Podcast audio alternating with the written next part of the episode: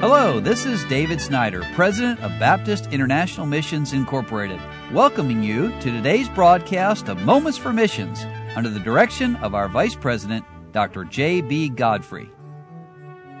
Scotty and Darlene Rackley opened their prayer letter with this verse, to open their eyes and to turn them from darkness to light and from the power of Satan unto God. And that's a wonderful verse, and these dear missionaries are doing that very thing in the country of Madagascar.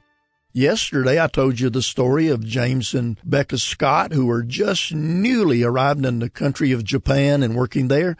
Well, the Rackleys are veteran missionaries. They've been working in that island off the southeastern coast of Africa, and a very needy place. And the history of missions there is intriguing, to say the least, and many missionaries and Christians died there long years ago. And then in recent years, God has opened that door. We have several BIMI missionary families working there in Madagascar. And the Rackleys write, as the writer of Hebrews once said, "The time would fail me to tell you of everything God has been doing for us and through us here in Madagascar. So much has happened since we last wrote, so let me give you a few highlights and let the pictures say the rest." And I'm sorry you can't see the pictures, but just imagine the missionary standing in church with a good crowd and people that he's talking to about the Lord. And they write, "Beginning at the end of June through the month of July, we met once every 2 weeks to teach short Bible lessons in English. Averaging 8 to 10 students, we introduce different vocabulary words to them every week in order to teach a short Bible story at the end of study time. Our goal is that by the month of December, the students will be able to tell the Christmas story in English during our annual Christmas program. Prayerfully, we will see the students' family and friends come to that program." Well, let me just add here that this is one of the ways often that missionaries reach out to their community, because people are often interested in studying the English language. It is very influential around the world. And of course, in teaching English, they use Bible and Bible stories, and then their relatives get to come in and also be part of that. And then Brother Rackley tells us, as many of you might know, the World Cup in 2018 has ended. We also just finished our spring program at the end of August. Using the World Cup as inspiration for the program, we called it the Ambo Hibao Cup. And, of course, that's the neighborhood where our church is located.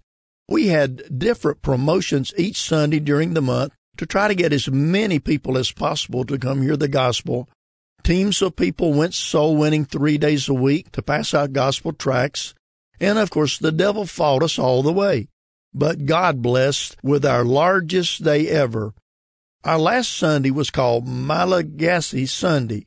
We had Malagasy foods, and the people dressed in their traditional clothing. And that day, we hit an all-time high of 350 people in attendance that day. Please pray for fruit that remains from all the labors that went into this program. Thank you all for your prayers and support to enable us to do what we do in your stead here in Madagascar.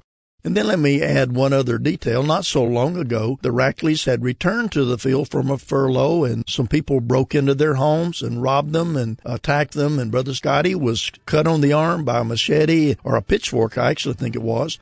But anyway, God helped them through that.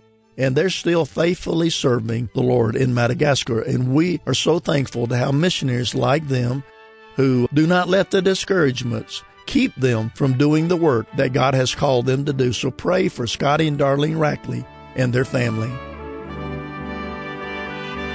You've been listening to Moments for Missions. For further information, please write to BIMI, P.O. Box 9, Harrison, Tennessee 37341. Or call us at 423-344-5050. Or you can visit us online at www.bimi.org. Until next time, may the Lord richly bless you.